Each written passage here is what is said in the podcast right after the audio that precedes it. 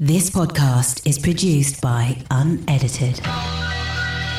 in so many jobs, you'll get so many knockbacks, but don't let that ever knock you. Just get yourself back up, brush it off, and to just keep Mhm. going because I think that, you know, knockbacks actually do a lot of the time make you stronger. Hello and welcome to episode 153 of In the Moment with me, Alex Manzi. This is a podcast designed to help you find more clarity in your thinking, stillness in your mind, and ultimately experience a greater sense of happiness in your life.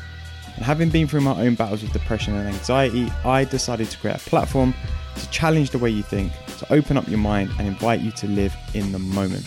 And on this week's episode, I am joined by Molly King, who is a singer, model, and presenter for BBC Radio 1. And as part of the Saturdays, Molly had 13 top 10 singles in the UK. But when the band went on its break in 2014, Molly found herself a little lost until she was given an opportunity to turn her life and career around. And I first met Molly a couple years ago while I was still working at BBC Radio 1, and we've had many conversations and many laughs together. So it was great to finally get her on the podcast to share her story and learnings in life because she's always someone who is so full of vibes and full of life and positive energy. So it was great to have this conversation with her.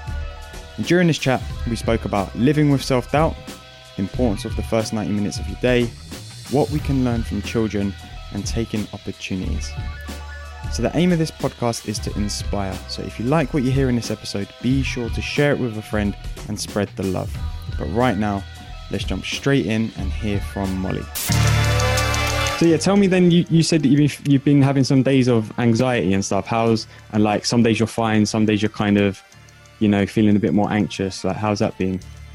Yeah, totally. Well, I'm quite a an anxious person anyway. Yeah. Um, you know, I know that I've spoken to you about that before. I'm just generally quite anxious, but I think that especially in lockdown, where you've got a lot more time to sort of think about things and a lot more time almost on your own you haven't got so many distractions like you know the being able to stay in my pajamas um, but other days i'm finding that i'm really sort of a bit on edge and feeling a bit worried and a bit nervous and um, worrying about things that I'm finding quite hard to shake off.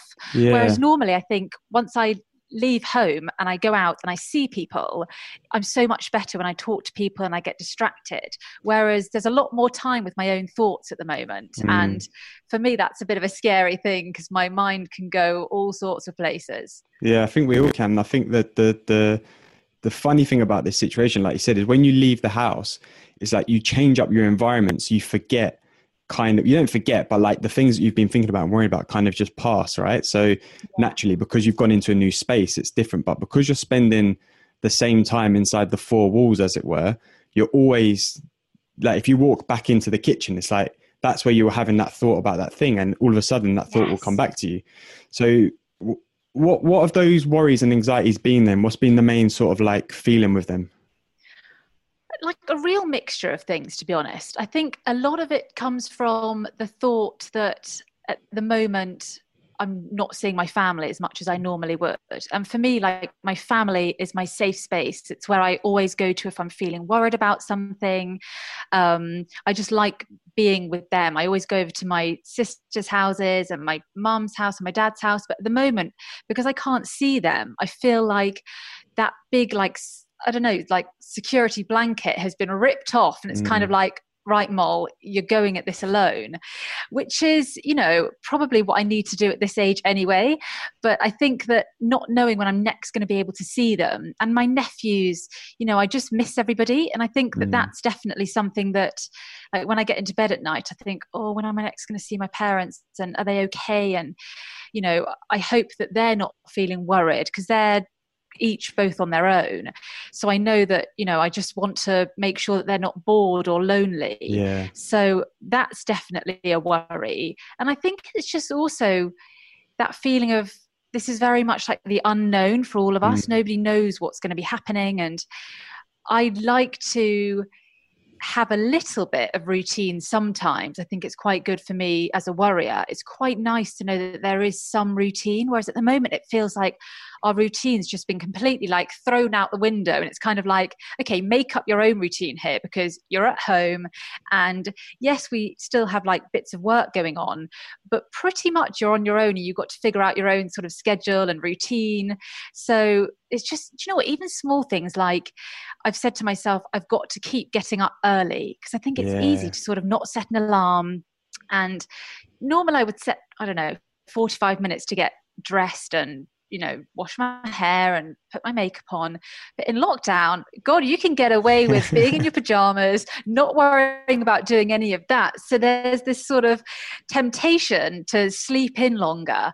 But I've really found that I'm much better when I set the alarm and I'm up and about by probably 7:30 yeah. and just trying to like seize the day rather than moping around and I think for me definitely that's not the right way to do it. I need to get up, get active, yeah. You know, have a cup of coffee or have something to eat, um, take my dog Alfie out for a walk, whatever it is, just get up and seize the day rather than sort of lounging around, having a bit of a slow start, you know? Exactly. And I feel I feel like when we first got into this like lockdown situation, it was kind of it's new for everyone, you know. It's like mm. there's a lot of people who haven't spent a lot of time at home, working from home, with the kids at home, with their families, you know, or alone or whatever it may be. And I feel like the first few days everyone fell into that trap of like, well, I'm just going to wake up whenever and do whatever and you know, but yeah. it, and it's fine, it's great to do, but also there is a sense of you do need a sense of regularity in the day because we're we're creatures of habit, right? So mm. we need to know that okay, today I can do this, I can do that, I can do that. You know, I'm going to eat my lunch at one o'clock. I'm going to do my exercise at three. I'm, you know, whatever it is, I'm going to chat to my friends at six once I finish my work or whatever it is. We like that regularity, and I think what's really helped me is is I'm I'm quite a I'm quite big on morning routines. And I think we've spoken a lot about this before in terms of like that first hour to hour and a half of your day is so important for how you set up the rest of your day. Like if you take that first hour and a half of just like in your head, you know, like, oh, should I get up? Should I not get up? Or what should I put on? Or I don't know what to have for breakfast. Or and you're just you're just making loads of tiny, tiny, tiny decisions in that first hour and, uh, and a half of the day your day is going to follow on to be like that for the rest of the day and you're going to get you're going to feel quite lethargic this is what i feel anyway but then when i create a routine like what you're saying like so i get up at about i'm not i'm not up and bright as early as 7.30 but like 8.30 i've been getting up and i've been doing like 30, yeah. 30 minutes yoga been doing some meditations and reading have some breakfast have a shower it's pretty much the same routine six seven days a week and it's just that first hour and a half of the day and, and then what that allows me to do is then tackle the day with that sense of focus and that sense of clarity. And I think that's what we forget is you can you, you actually can set that up in that first part of the day. And if you don't, that's when you fall into the trap of like, oh, I'm just going to lounge around. I'll see what's on Netflix, or you know, you fall. I know. In- it is that constant battle, isn't it? Even this morning, you know, I'm giving it the big one of get up and out. but I, last night, no judgment here, I was watching that Disney film Ratatouille. You know, the oh, one yeah. about the rat that can yeah, cook yeah. really well. I mean, what a movie, first of all. So I started watching that last night and fell asleep to it. And this morning, because I had woken up quite early, I was like, I've got time here for a bit of Ratatouille. I can finish it. I can watch the ending. And I thought, do you know what, Mole? Yes, yesterday I felt so low and just lethargic, just really slow, and I don't feel like I really accomplished much. And it's because I started off the day watching this um, Netflix episode on Formula One, very random for me. But um, it just really set my day off at a really slow pace. Mm. And actually, you're saying that you started the day with yoga, and I did that maybe last week. And oh my gosh, it made me feel so like, okay, I'm in control of this. I've got yeah. up, I've done something that's actually good for me. I've accomplished something by what, 10 a.m. And it did make me feel like, okay, what am I going to do next in the day? Because otherwise you can just really mope around, can't you? Yeah. And it becomes it becomes decision fatigue, like what we said, right? And the, have you I don't know if you've ever heard that thing of like oh, it's, a, it's a famous video that goes around on like Instagram and Facebook, and it's like a, a corporal from the army in America or something, and he's doing this whole speech about exactly that, setting up your day in the morning, and he says like the first thing you should do when you wake up is make your bed. The second you get out of bed is you should make it because that that within the first 30 seconds of your day, you've completed the first task of the day. So you already have a sense of achievement from from your day, which means you can then apply that sense of achievement to anything else. And it's a bit like what you're saying. Even even if you just go out for a walk, okay, you might not. It's not necessarily the physical, you know, relief, which it is as well, but it's more the mental clarity you get. It's a, mm-hmm. it's about saying, actually, I've achieved something today, and yeah. I will, I can find little moments like that to keep on achieving something, rather than feeling like your day's just go, getting getting away from you, and you're just not really getting on with much. And you know, at the minute, like every day is melting into one. Like I don't know if it's Wednesday or Thursday or Saturday. I'd like. I know it's so hard to not have them just like roll over, and yeah. you can easily kind of get into a bit of a slump, which is probably what I did yesterday. And before you know it, you're like, hold on a minute, it's eight o'clock here at night, and I haven't really done anything. And you just go to bed also feeling like, well, I haven't accomplished anything. Mm. Um, do you have any like routine in the evening, or do you stick to the routine in the morning? Um, no, I do. I do. That's a good question actually, because I do have a routine in the evening. It's not as strict. It's not as um, okay. I'm going to get up and do my yoga, and it, it's more of a winding down, if that makes sense. It's it's it's kind of a routine, but in reverse. so. Nice. I'll, I'll do my work on my laptop and you know do podcast editing and you know if there's some days where at three o'clock I I just haven't got much to do, so I go sit in, in the garden. And I'm fortunate to have an outdoor space I can go to and read my book or whatever, or you know, play with the dog or do something, take the dog for a walk. But then most days, what I've been doing is I've been trying to finish around six, seven o'clock. Um, my auntie has been doing an online yoga session with some of her old cronies, like my mom and a few of their friends and stuff. So nice. if that's going on, I'll join in because that, that that to me is like okay, I can stop working now if that's happening. Yeah. Um, and then I'll have like dinner and stuff and then I've just really, to be completely honest, in the evenings I've just been playing PlayStation. it's like a nice. real, yeah, it's a real like nice thing because I haven't done that for a very long time, and it's a very nice um, bit of escapism for a couple of hours. Like me and my mates, we will jump online and we play together, and then I'll, I'll try and get off at like half 10, 11. Mm-hmm. and then by by that time I put my phone in airplane mode because um, I've got a thing of when I wake up in the morning and check my phone and the time, I don't want to see lots of notifications because then straight away I get into that mode of like, oh, I need to reply to people or, you know, whatever. Yes. So I'm playing in airplane mode for the last hour that I'm awake. I've already not got that attachment to checking it. So when I wake up in the morning, there's no notification. So I do that. And then I'll do some meditation, maybe some reading, just something that's a bit kind of like winding down. If I've had a, a day where I've been a bit more active and on my feet, like I'm standing up recording this, I'll maybe do like just some small stretches before I go to bed. Just something that kind of takes me out mm. of, you know, being attached in the digital world, just brings me into my body, into the space I'm around. And then I get into bed and go sleep, wake up at half eight and then start again. what about you? Have you, nice. have you got a little evening routine on the go or you just fall asleep on the sofa and and stay there for the night. Um, I never used to, and this is going to sound completely bonkers, which it is, but you know, I mentioned my nephews earlier. So yeah. I've got five nephews, all age five and under. And when I've been at my sister's before lockdown, I've been noticing how my nephews have like this winding down routine. Mm. And, you know, they've got this thing of obviously they have their dinner, then they go upstairs, they have their bath.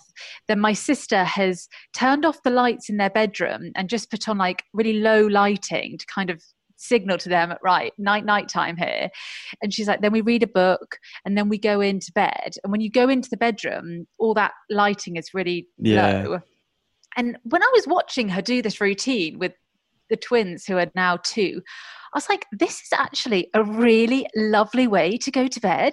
So I actually started doing a similar kind of routine, just of I go upstairs maybe at I don't know, eight o'clock, nine o'clock, like way before I'm actually going to get into bed. Yeah. And I turn all the lights off. I just put one lamp on so that I know when I go back up at 10 o'clock or whenever I'm going to go to bed, I'm straight away going into that mood of, okay, this is relaxation now. It's not all the bright lights are on and, you know, it's not feeling like, wow, busy. Um, I try and have like a shower. I don't often have a bath, but I try and have a shower and a little bit of a wind down. And I've really made an effort to not go on my phone after a certain time, like you say, because it really just wakes your mind up, especially things like scrolling Instagram. Like yeah. for me, that's the worst thing that I can do. So I'm trying to limit to not do that much after like nine o'clock. Sometimes I I fall into the habit of doing it. But I've definitely tried to switch off from that at night time because it just completely wakes me up and it can make me feel really like oh gosh you know there's so Yeah. much going on out there and i'm not doing anything today so i've definitely tried to make an effort with that Yeah, it's important, and I think it's funny that you mentioned the the twins there and the kids because it's it is interesting how we treat children with like the way they wake up, the way we feed them, the way we you know entertain them, the way we put them to bed. It's like, and we forget that to do that with ourselves once we're adults because we get caught up in you know all of the other stuff which you know Yeah. in, in some way quite fortunately we don't have as much of that going on around us right now because we're away from work we're away from all those normal kind of distractions and those sort of you know, yeah, like distraction pieces, and we're kind of more in tune with ourselves. Like you were saying at the beginning, Yeah. you're, you're spending more time with yourself and stuff. So it's fascinating to look at, at kids like that because I've got a couple of little cousins, and I see the same thing. The way you know, like one of them is uh, he's just turned one, one's five, and the other one's seven.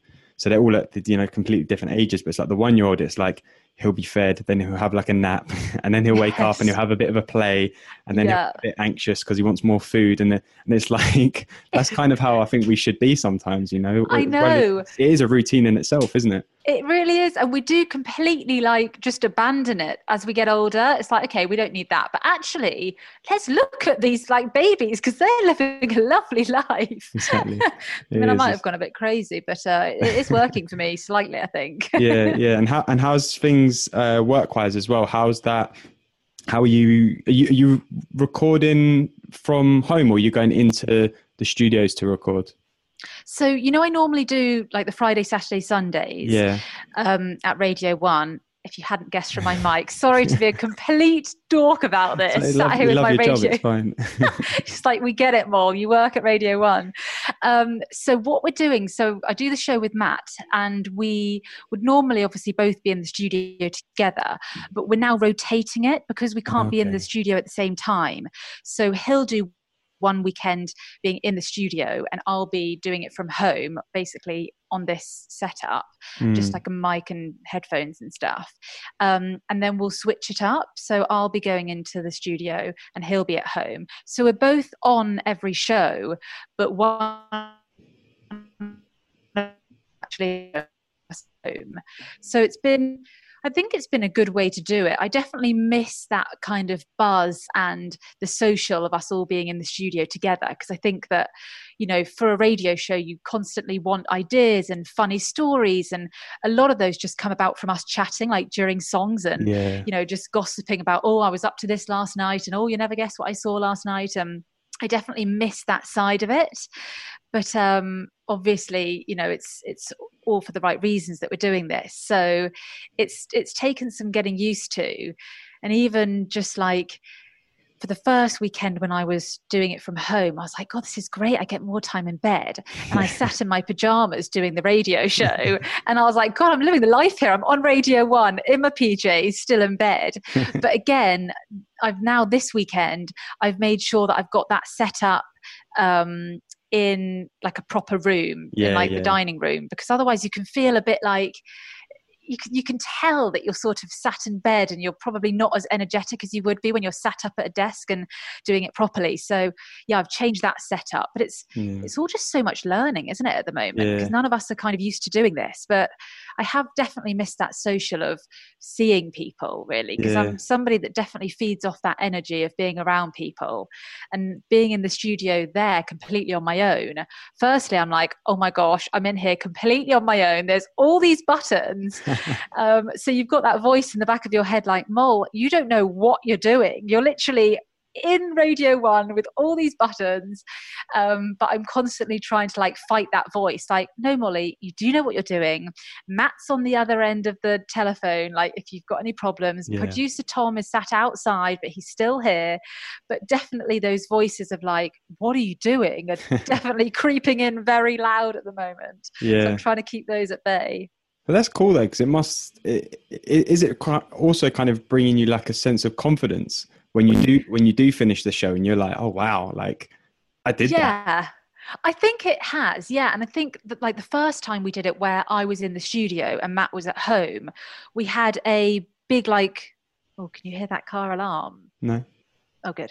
We had a big um, technical problem with Matt's um, mic at home, so in the end, we had to say, "Okay, Matt, just don't don't worry about kind of talking into the show because the the mic kept cutting out." So it was like, "Right, Mol, you're on your own. And I was like, oh no, I, am literally completely on my own. I love chatting to Matt. And I think because there had been no warning about it, I was like, oh my gosh, I'm doing like the, the breakfast show on a Friday completely on my own. Yeah. But I, I literally said to myself, right, Mol, you're doing this. So step up to the plate here.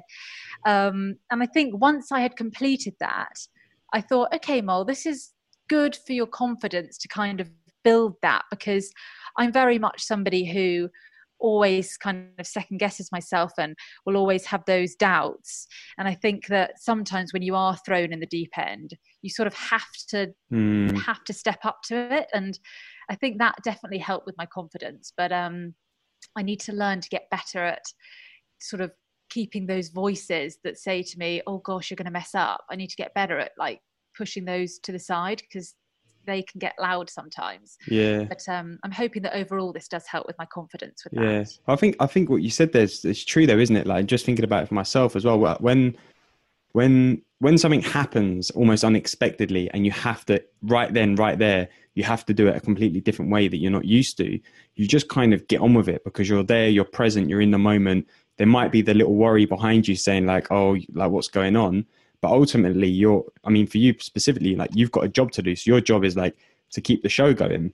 Mm-hmm. and because you're able to do that it gives you the confidence. But if if someone had said to you two days before all right molly you're going to do the friday show completely by yourself yeah. you'd be worrying about it before you'd even stepped into it. So you'd be bringing that worry with you.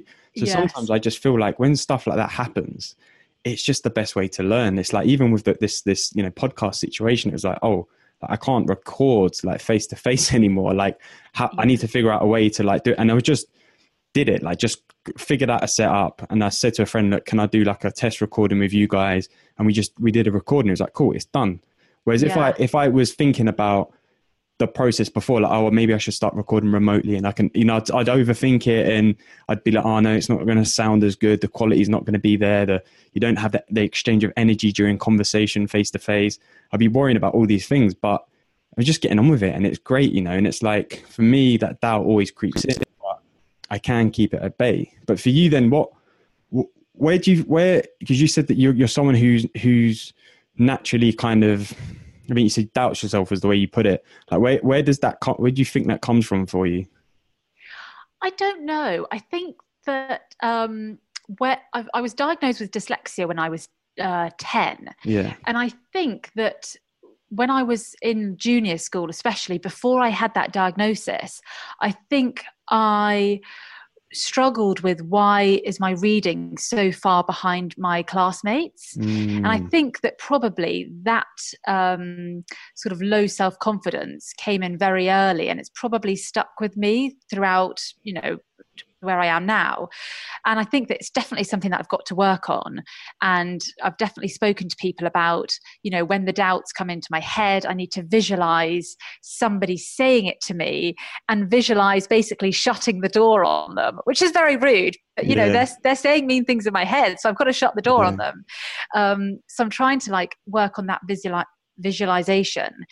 Um, but I think it probably did start from yeah, when I was a lot younger and I didn't understand why my reading was so far behind. And I think, especially in junior school, there's so much kind of reading out loud and um, reading out to the class mm. that for me, that was a real that would keep me up at night worrying about oh no tomorrow we've got to read out loud so i think that that's probably where that started and something that i'm always just going to need to work on there was something interesting you just said about someone telling you about when you do have those those feelings of self doubt to picture someone saying it to you and like shutting the door on them, which is I find really interesting because a obviously it's a really easy way to deal with it, but yeah. b I I approach it the other way. So I always approach it with instead of fighting off the feeling of the self doubt mm-hmm. and shutting the door on it, like you said. To me, that just causes more more friction in yourself because you're constantly pushing away from it. And the harder you push away, the harder it pushes back. and you, you're constantly having this battle of like push and push back, push and be pushed back. Okay. Yeah, Whereas yeah, yeah. if so you- what? Do you welcome the voice? You open Yeah, the so door I- for it? Yeah, I open the door. I welcome it into the No, room because the way the way that yeah, because the way that I see it is like so like the self doubt isn't separate to me. Mhm. The sep- the self doubt is me. It's coming Yeah. from me. So it's Mhm. a part of me. So if I try and push that part away, I'm pushing a part of myself away that that wants to come back. So if I accept that, it's like, okay, it's cool. It's fine to have self doubt. Like it's absolutely fine. It's a normal thing. We're human beings. Like I've experienced things. I've, I've had situations where self doubt is going to be there. So it's fine. And then I feel more at ease to, to be able to, to allow the self doubt to pass and I can get on with whatever it is I'm trying to do, you know? And I feel like, because I get it like every time I go, go and sit down to record, like, I'm like, geez, like, what are we going to talk about? Like, is this interview going to be good enough? And I just think, no, it's normal to think about these things. You know, I'm sure, you know, the best athletes in the world before they go and step into a race, like Lewis Hamilton, for example, he'll be having doubts about something. Like, yeah. it's a- it's oh, normal thing. completely. So if I can accept that into my life, into that moment, it helps me be more at ease with, okay, the self doubt is a part of me, but it's going to come with some confidence as well. So when you hear those voices that say really boring and I'm not going to have any questions, whatever, do you go, okay, yeah, I hear you, but actually it's going to also be good because of X, Y, Z? Do you sort of like counteract it in that way? Yeah, we're not even trying to counteract it. I just, I just try and understand that the self doubt is always going to come with something else. So like, it, it's, I always explain it as like uh, the, the the example I always use because it's a really easy one to digest is pleasure and pain. Like if you think about them as two separate things, you're identifying pleasure as pleasure and pain as pain. But actually, when you think that without feeling pleasure, you won't know what pain is, and without feeling Mm. pain, you know won't know what pleasure is. So they actually come together. They're actually part of the same coin. They're two sides of the same coin. Like they both exist because the other one exists. So if I can accept that the self doubt exists because it comes with the confidence, then it makes more sense to me, you know? That is true. That is good. That is a good way to think of it, actually. Yeah, I'm, I'm just like- shutting doors on voices yeah, in my head. get out of my house. another one, another one. yeah. But then, but what's what's what's your last couple years been like? Because I know we've had conversations before where we've spoken about before you started in in radio and where you were at in your life. So, do you want to talk a bit about that and that feeling you were having before you had the opportunity, and then explain, you know, what's happened since then? Yeah, sure. So I I was in the Saturdays for probably still very much a band, should clarify that, Yeah. but like, you know, actively working. Still waiting about for that seven- reunion, by the way. um, in the band for about seven years. And that was just so busy, so, Mm. so busy, like seven days a week, rarely, rarely got any days off. But I loved every single minute. And I think that ever since I was about six years old, I had dreamt of being in a pop group and singing and traveling and doing all of that. And I think that when it actually happened, I I couldn't believe my luck. I was like, I cannot believe that my dream has come true. This is literally what I've dreamt of and had posters on my wall of since I was really young. And I loved every single minute. And I think that when we made the decision to go on a bit of a break and you know not release m- more music it was quite hard to deal with and it's almost as though you're having a a breakup from a relationship you need to go through that period of being sad accepting that this is sad that it's you know not going to be happening anymore. And i think above all of that i felt very lonely because i'd been used to having four other girls with me day in day out. And not only that but we had like our our dancers with us and we had our sort of glam squad you know hair and Mm. makeup but there was always such a fun group of people around. And that had been you know like i said day in day out for a good seven years. And suddenly it felt a bit like oh gosh i've got no routine here anymore. I'm not seeing the girls every day. I don't have the next two years written out in my calendar. Yeah. and you know what what do i want to do? Because ever since i've been a you know a toddler almost i've dreamt of being in a pop group. So i definitely went through a, a good probably good couple of years of feeling very much like you know what do i want to do and what is it that's going to excite me mm. now and i felt quite low and i did release some solo music which seemed like the natural thing to do yeah. because for me music is my number one passion um, but I didn't really enjoy doing it on my own. I didn't have that same like buzz and thrill that I got from doing it with the girls. And again, I just felt very lost. And mm. um, somebody said to me, "Oh, you know, you've been asked to go on Strictly Come Dancing. Yeah. Would you like to go on that?" And my instant reaction was, oh gosh, I, you know, I'm not a trained dancer. I'm not a good dancer, really. I mean, you know, I can bust a few moves if I'm out in a nightclub, but actually, routines are beyond me. Yeah, so I yeah. thought, oh, I'm just going to make a fool of myself on like national TV. I I don't know how to tango or to do a paso doble or anything, but I I really thought about it for a while, and I knew that at that point that probably presenting was what I wanted to go into because I love yeah. chatting to people. I, you know, I can chat for days and I just love people. So I thought if I want to go more along the lines of presenting, then Strictly would be a really fun thing to do. Mm. Forget the fat mole that your moves on self into. And also, it's nice to have that partnership with somebody. Yeah. And so the minute I started Strictly, I instantly loved that feeling of actually wanting to achieve something with somebody again because that was one of the biggest things I loved being in the band that we had that goal together and we could strive for something together and you know I, I got that same thing from being in Strictly knowing that every Saturday night you're going to have to perform this routine that you've only ever heard of on the Monday. Um, but just being in it with somebody, I loved that feeling. So I, I did Strictly and then straight after Strictly, Radio One said to me that Matt Edmondson, um, who I'd met, I think twice at this point, but a couple of years ago, um, was. And was that to... through through being in the band? You'd been on the show and stuff, or was it at other? Yes, it was through being in the band that we had met Matt. Um, I think he'd interviewed us maybe twice. Okay. Um, and they'd said, "Look, Matt's looking for a different co-host to come on to his show each month for a year and do i want to be the first one to go on and i was like this is a dream of yeah. course like i love radio one i'd been on it quite a few times with the girls um, but you know when you're talking radio radio one is like the dream so i was like mm. of course i'd literally grab this opportunity and i remember doing the first show with matt and i was super nervous but I remember calling my mum straight after it and being like, I love this feeling of being on radio. I love chatting with Matt. I love playing all these pop songs and it was it was that same buzz that I'd got from being in the band. And I remember saying to mom, God, I want to do this permanently. But obviously they only want me for four weeks.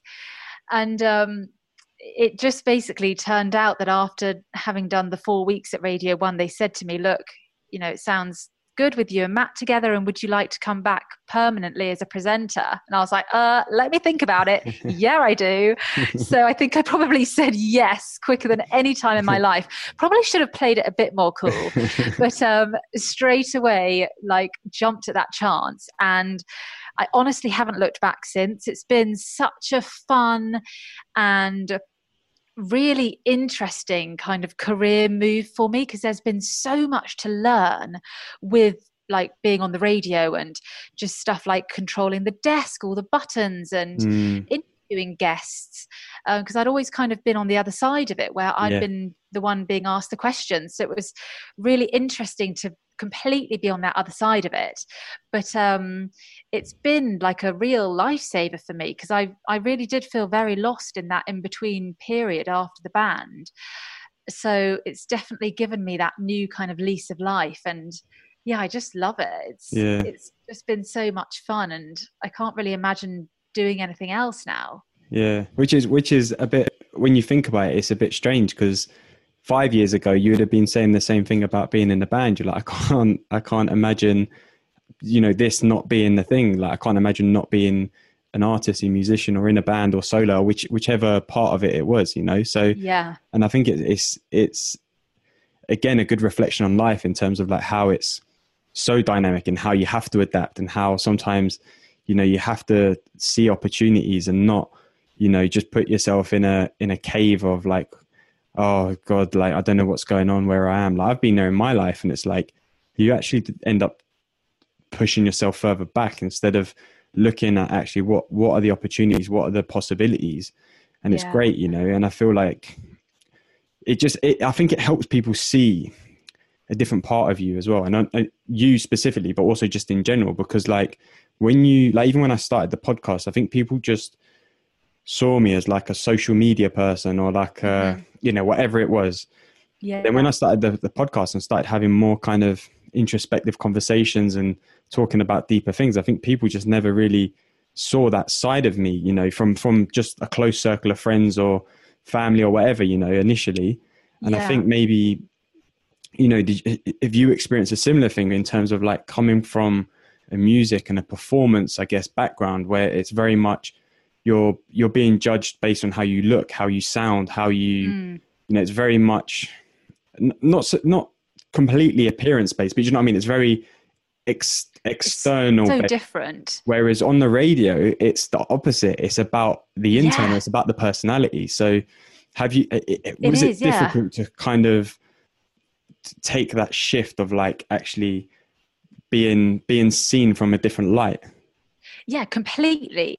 It um it was such a change in exactly those ways that you say because i think that being in a band you do have that kind of i guess that protection around you of the you know we're a unit i'm one of five and if you mm. hate us as a band okay fine like you hate the band. It's not as personal. Yeah. And, are there also pressures say, that come with that though definitely. I mean completely. I think that you know we were all relatively young at the start of the band and people do often want to like tear you down. They might not like your music. They might not like your styling. They might not like you know the message that you're giving out. There's there is a lot of kind of a lot of pressures in that way.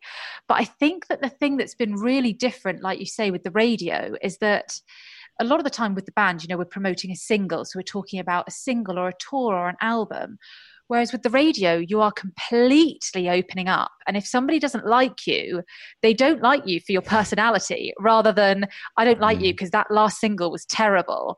So it's, you're coming from a completely different place of where you're actually a lot more vulnerable. And yeah, if people don't like your personality, they just don't like your personality. and you can't really do a lot about it. It's kind of like, okay, well, this is who I am. If you think my jokes suck, then yeah, maybe my jokes do suck. but it's um it's definitely been a learning experience for me in terms of just having that kind of strength and finding that courage to to open up and be like, okay, I am going to be completely myself here and know that if they don't like me, then they they don't like the real me. I can't really do much about that. But I think that that's something that I've really had to learn and something that I still deal with now. You know, it's upsetting if somebody tweets and says, you know, oh, I don't like your radio show or something because you think, oh God, okay, they, you know, they don't like me as a person but actually you're never going to be everybody's cup of tea. And that's what my mum's always said to me. She's like you're never going to have every single person like you or think yeah i could go to the pub with her and have a good chat that's it's almost close to impossible. So you've just got to be yourself. And if people like you they like you. If they don't like you then cool they'll listen to something else. But it's definitely something that i'm trying to kind of grow a thicker skin to because it is a lot more personal with the radio, I think, because you're completely opening up.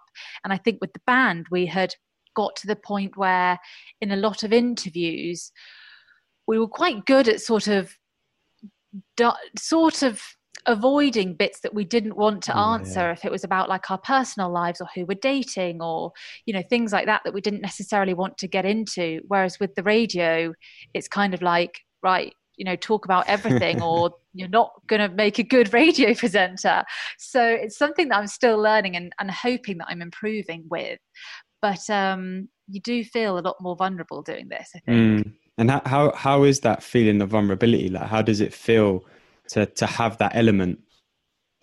It's it is scary. And i would lie if i was going to say oh you know i i can just do it and not think about it. I do definitely after the show sometimes I might think, oh gosh, maybe I shared too much there, or maybe I have annoyed somebody by saying that, or I'm just a massive overthinker. So I think that probably people that are more experienced are better at kind of leaving the studio and cracking on with their day. Whereas I do still think about things a lot. Um, but I think that that's just something that's going to take time mm. and and trying to build up that sort of I don't know what it is, but build up that strength to to to be okay with who I am and you know that you're not going to be everyone's cup of tea. Yeah, and is there also a feeling of like um, the, word I'm looking for is escaping me, but like almost like a refreshing feeling as well that you can be yourself, you can be open, as well as the the worry that comes with people judging you based on who you are, but you're also being allowed to be who you are. Yeah, and, and encouraged. Such, yeah, that and that's such a nice feeling because you know, Matt actually, he'll do the show with, is so encouraging with stuff like that. He's like, you just need to be yourself, Mole. Like, don't worry about being somebody else or don't worry about what you're saying. Just be yourself because Matt and I are super close. We're like best friends and I like you. And I'm sure lots of the listeners will. So just be yourself and everything will be fine. And it's sometimes I do need that kind of little pep talk every now and then because I am quite a, you know, as I said earlier, I do have a lot of self doubt, but um, it is refreshing to just know that, okay, I can just be my silly self and talk about nonsense and um, that's okay, you know. Mm.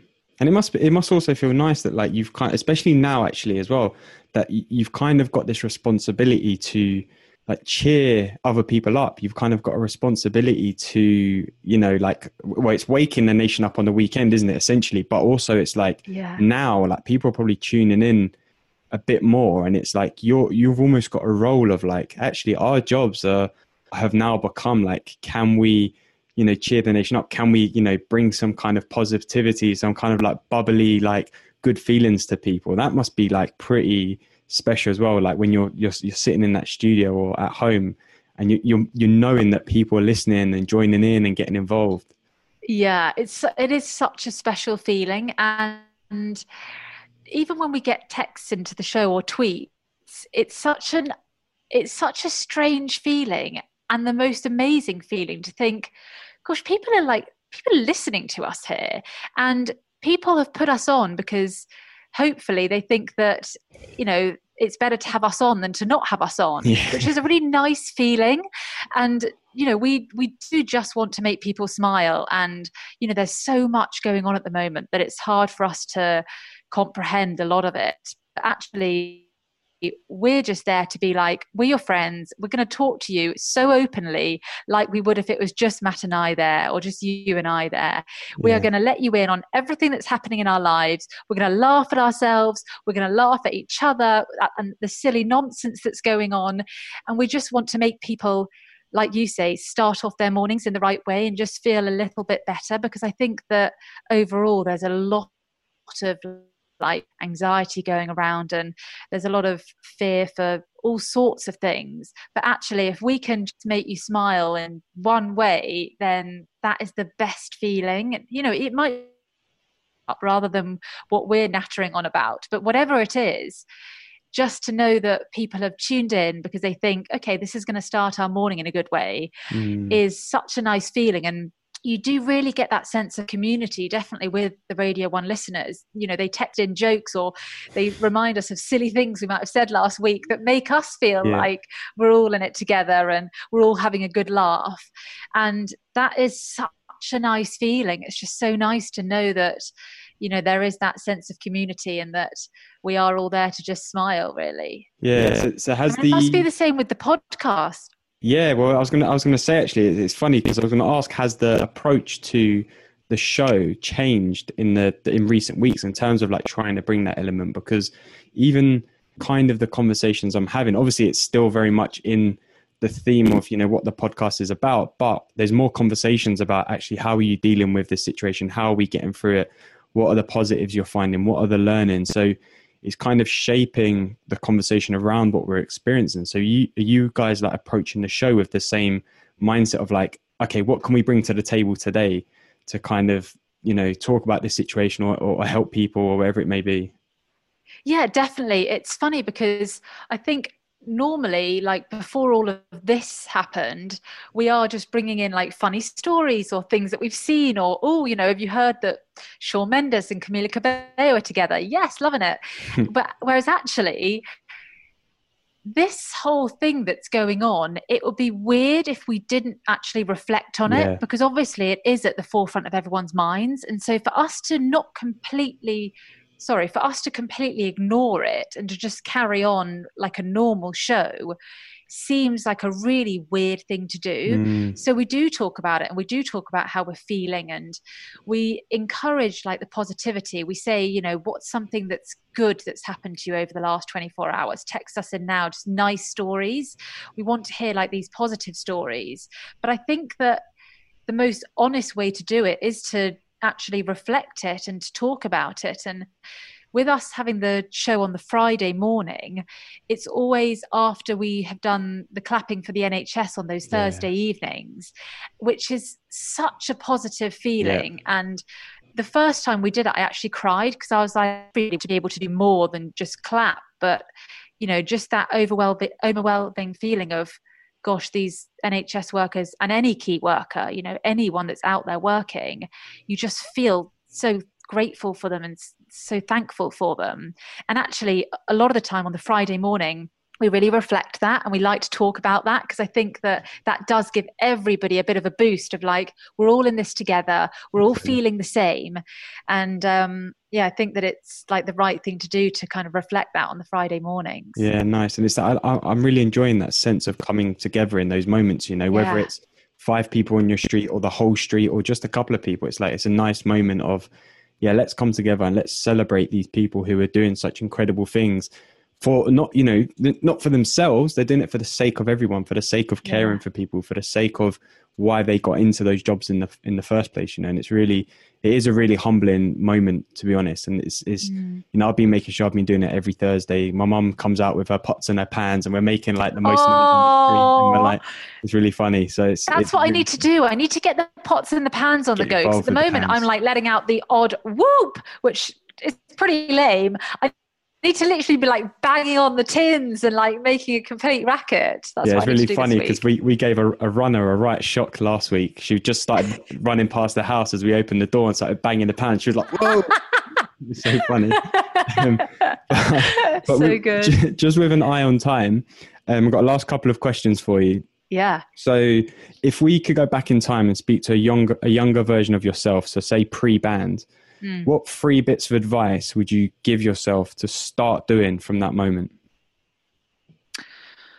Oh, um, I would say to believe in yourself, to you know have that have that courage to to believe in yourself and know that you are good enough.